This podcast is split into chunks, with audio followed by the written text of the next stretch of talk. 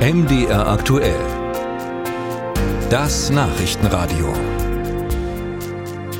Europa will unabhängiger von ausländischen Rohstoffimporten werden und da könnte Sachsen eine ganz wichtige Rolle spielen, denn im Süden, im Gebirge, liegen immer noch die Erze, mit denen wir auf die ein oder andere Lieferung aus China vielleicht verzichten könnten. Kupfer, Zinn, Lithium, seltene Erden. Schon vor Jahren wurde ein Comeback des Bergbaus im Erzgebirge angekündigt, doch die erste geförderte Tonne lässt noch immer auf sich warten. Und die Frage ist, warum dauert das eigentlich so lange? Wann eröffnet das mehrfach angekündigte Lithiumbergwerk? Ralf Geißler ist dieser Frage nachgegangen. Marco Ulich soll vollenden, wovon andere seit Jahren reden. Ein Lithiumbergwerk in Sachsen. Der 54-Jährige hat schon Rohstoffprojekte in Indien, Brasilien und Südafrika geleitet.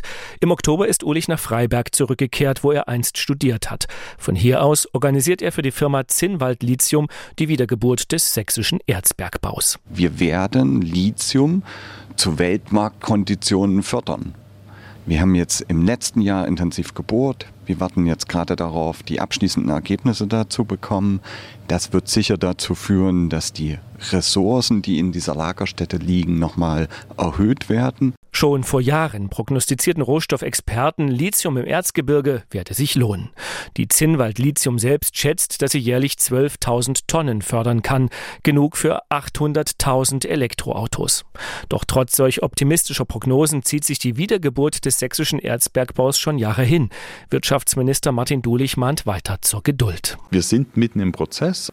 Zur Wahrheit gehört aber auch, dass es immer schwieriger wird, auch für Bergbaumaßnahmen gesellschaftliche Akzeptanz Akzeptanz bekommen. Wir haben diverse Bürgerinitiativen, die ihr Recht einfordern, kritisch zu hinterfragen, ob Maßnahmen richtig sind.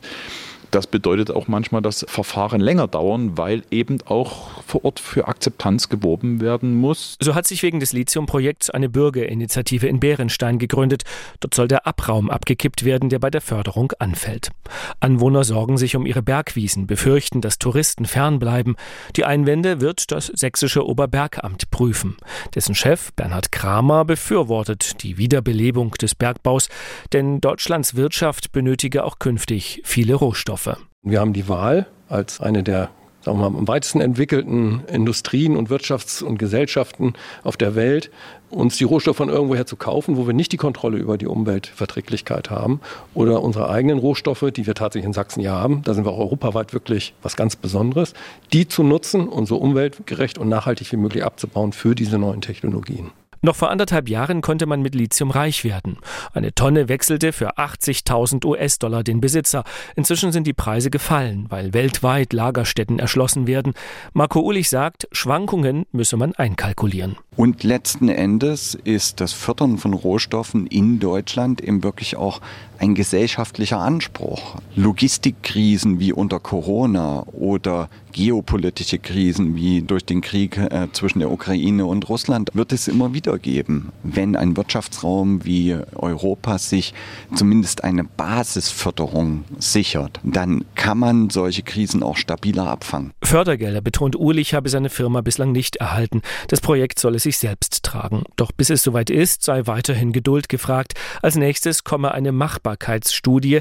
Es folge der Raumordnungsplan. Die erste Tonne Lithium, resümiert Uhrlich, werde frühestens 2028 gefördert. Selbst das sei in der Bergbauwelt rauschend schnell.